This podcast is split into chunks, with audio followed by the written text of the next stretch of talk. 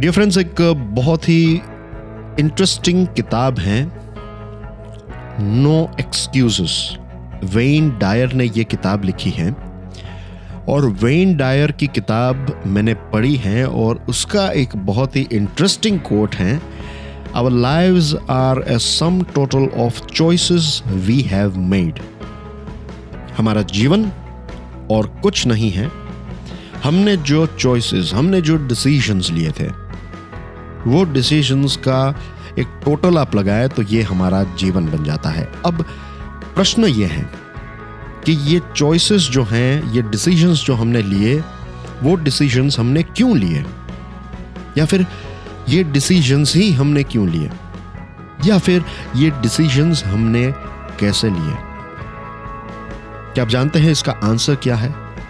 Choices की mother क्या है पता है आपको? चॉइसेस की माता है हैबिट्स हमारी आदतें।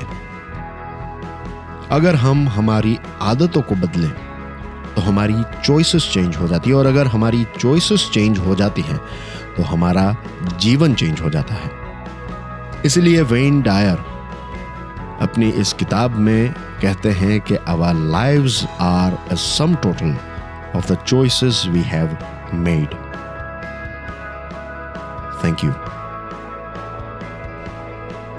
Thank you very much for listening to this podcast कल फिर सुबह छह बजे मिलेंगे। तब तक के लिए जय हिंद।